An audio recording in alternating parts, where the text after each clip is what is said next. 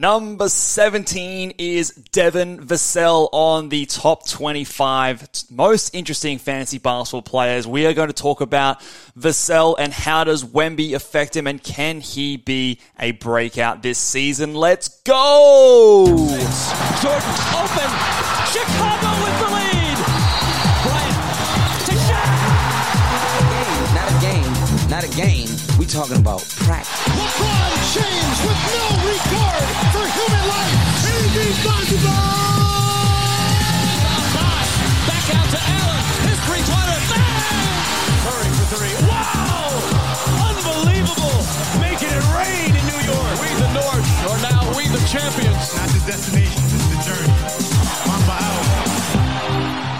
G'day and welcome again to the Ball Boys Fantasy Basketball Podcast. I'm your host, Mitch Casey, and you can find me on Twitter at Ball Boys Fantasy. And we are charging along, continuing our top 25 most interesting fantasy basketball players series with number 17 talking about Spurs guard Devin Vassell. Now, the, the hint yesterday, or the hint last um, podcast was the man just got paid. He got a paid a, a five year extension, and it looks like a decent amount of money off the surface here. But I am and have been for the last couple of years a big Devin Vassell fan, so I think that this is uh he's going to become a very much a household name over the next couple of years. And uh, if you haven't already clued into him on fantasy, I think you definitely need to do your research and have a look at Devin Vassell because I think that based on where he's going in drafts, based on um, you know what we've seen from him already, I think he's primed for a big season, and I think you can get some really good value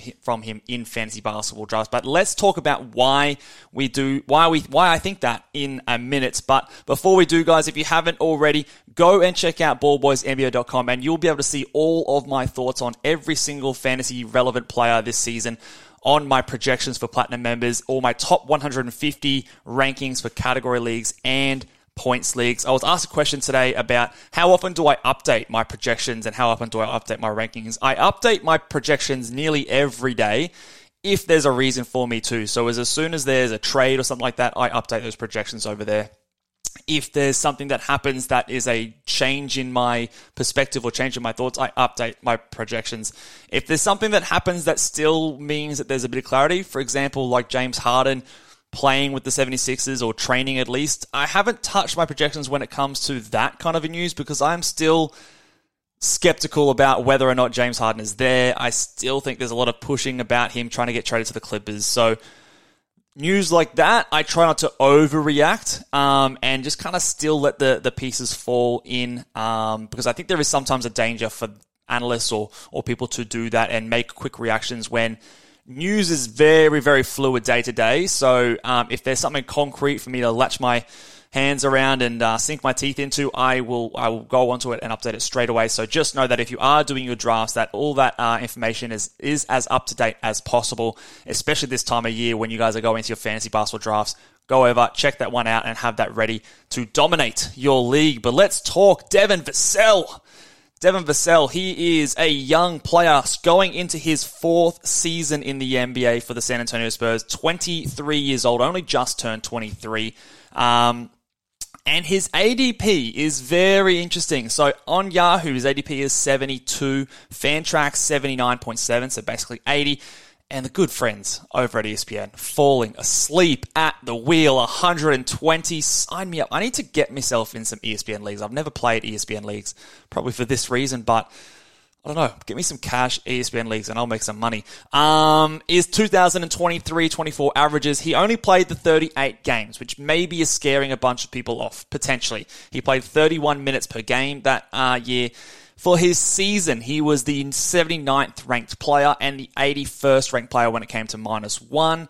On a Yahoo default points league, he was the 77th ranked player per game. But this is the big but, and this is where I think we can get a lot of value for a player like Devin Vassell.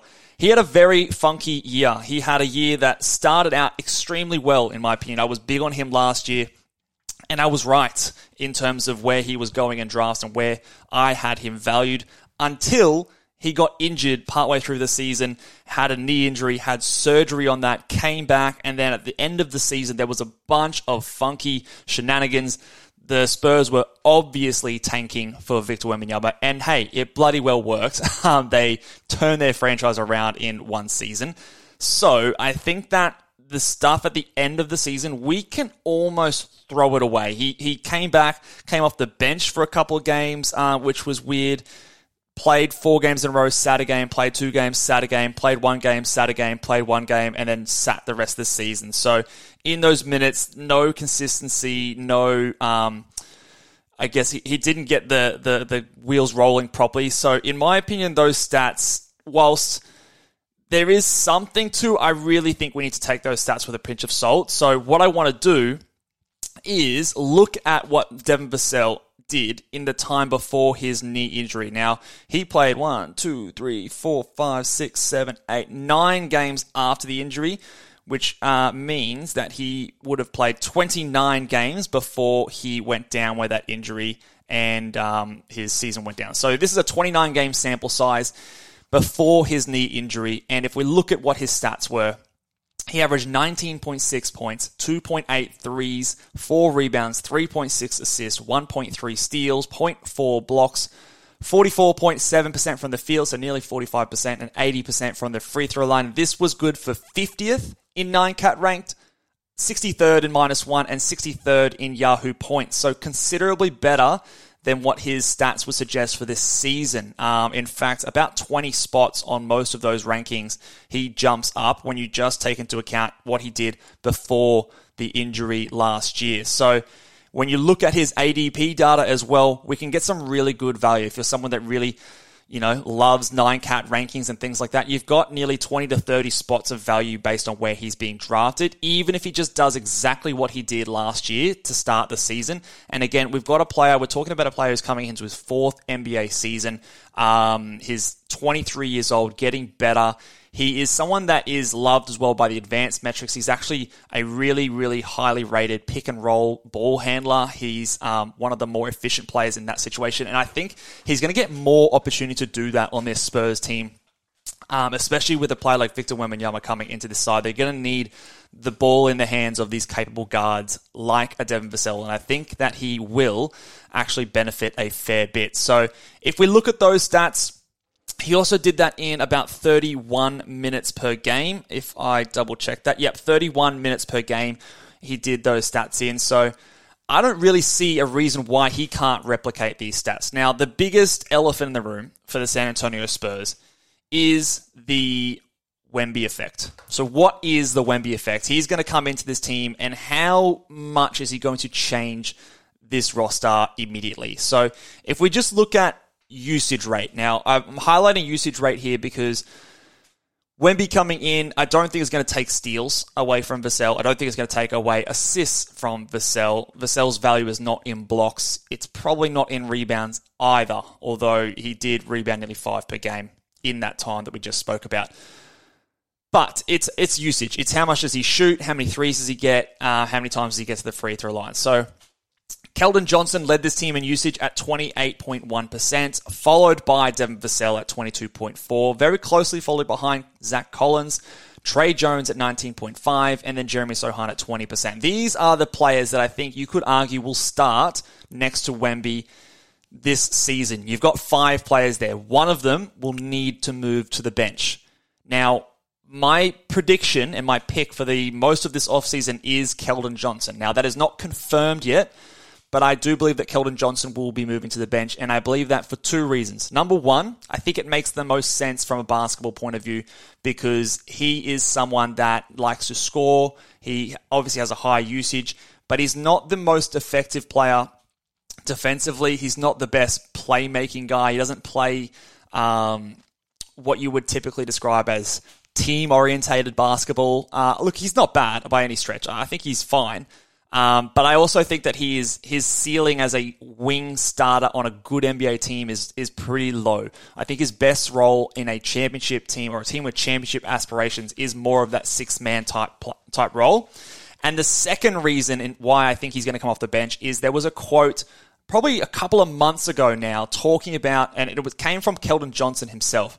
Keldon Johnson was asked um, about I can't remember exactly the. I might have to look this up and retweet it. But he was asked about his role for next season and and if he uh, or what he plans on, or what he's comfortable doing for the team. And he, in that interview, quoted himself saying that he would be comfortable coming off the bench for this team, and he's happy to do whatever it takes for this team to win.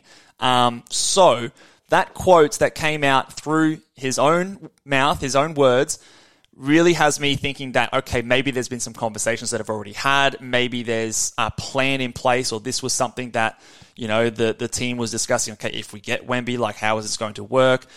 Um, there were other quotes earlier, I think before they even had the number one pick, where they said, okay, Zach Collins is going to be our starting center next year. Um, so these kind of things, these tea leaves all kind of line up for me to think that Keldon Johnson's going to be moving off the bench, but it hasn't been confirmed yet.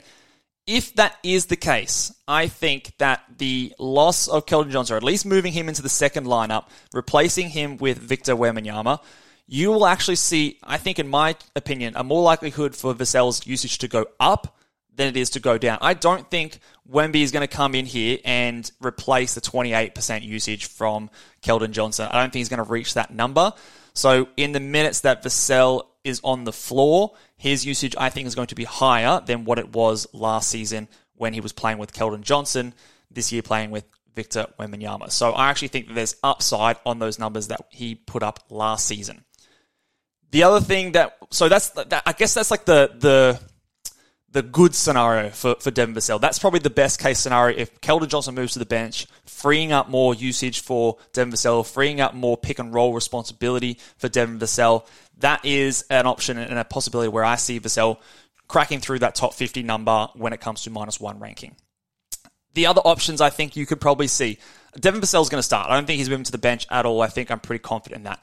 The other one I think I'm pretty confident in him starting is Zach Collins. Again, Wemby wants to play four, and what Wemby wants, Wemby will get. um, he is the franchise uh, cornerstone player. So if he wants to play power forward, he's going to bloody play play power forward. And also the the quotes from Popovich saying that Collins will start. I feel confident about that. Tre Jones and Jeremy Sochan are probably the other two candidates. Now, I think Jeremy Sochan is a player that the Spurs are heavily invested in. Uh, they took him. Where did they take him? Like ten last year in the lottery, at least. They he's shown some really good commitment to improving his game. The whole one-handed free throw thing really um, shows to me that he's a guy that is willing to do whatever it takes for the team to make himself better. I really like that from a development point of view. I also think that his defensive versatility, if you play a lineup with him, Wemby, Vassell, Collins out on the court, you've got a really, really interesting defensive lineup. The only thing that I hesitate with Sochan is the poor shooting. Is that spacing not good enough for an NBA team out there? But the thing that encourages me is that obviously Wemby can space the floor. Collins is not a bad shooter either. Uh, but then again, you've got Tre Jones there. So again, not the best at spacing out there. And a similar story for Tre Jones, but he is probably the, the only real pure point guard in this team. And I think you do want to have players like that to help Wemby get to his spot. So I think it's out of Johnson, Jones, and Sochan to get to be the one that moves to the bench. At this stage, I think it's Keldon Johnson. The next option I actually think is going to be Tre Jones, and then the last option I think is Sochan, just because I think the team is prioritizing him as a future real key piece to this franchise, and they want to see if they can make it work. It wouldn't surprise me if Sochan plays point guard and Tre Jones moves to the bench, and you run a lineup, a, a bigger lineup with Sochan, Vassell, Keldon Johnson, Wemby, and Collins. Like that's a huge lineup, um, but you've got spacing, and you've got playmaking out there, so. Uh, I could see a lineup where they do that. They probably will be tinkering throughout the seasons. I actually still think that that will be the case. So we're going to have to put up with that. But I do think that Wemby and Vassell are like the two most consistent constants on this team. So in one of those scenarios, I think that Vassell has upside to improve. I also just don't think that there's too much downside. I mean, you look at those usage rates and you see him, Vassell that is, at 22.4%, with these other guys not too dissimilar. Uh, they're not too, he's not that far ahead of all of them. So I think that you're going to see a usage drop from those guys first. You're going to see a usage drop from Collins, especially Tre Jones, probably Jerry Sochan as well, maybe a little bit before you see Keldon Johnson, oh sorry, Devin Vassell drop in his usage. I think that of all of those players, he is the safest to maintain.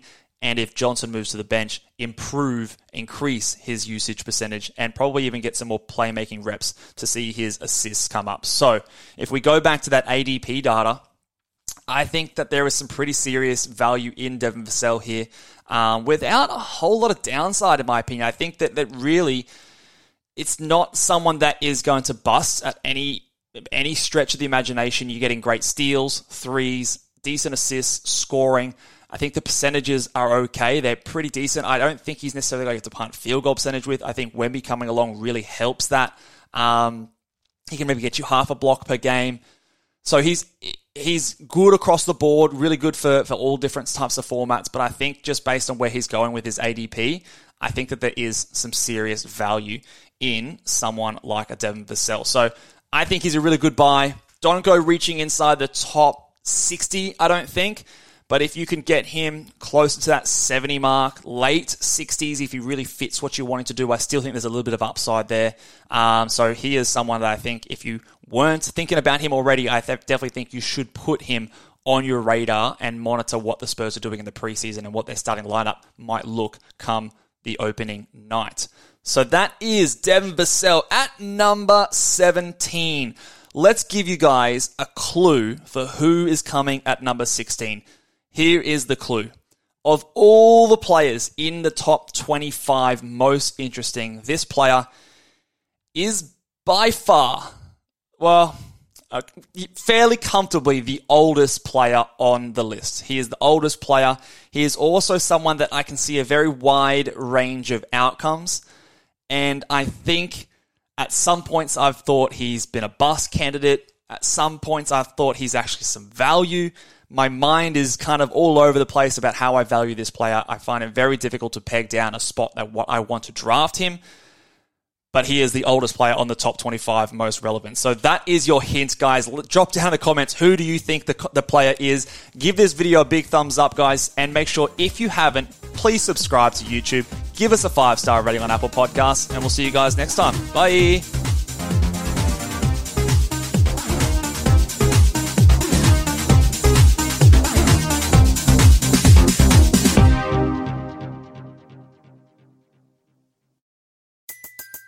Everybody in your crew identifies as either Big Mac Burger, McNuggets, or McCrispy Sandwich.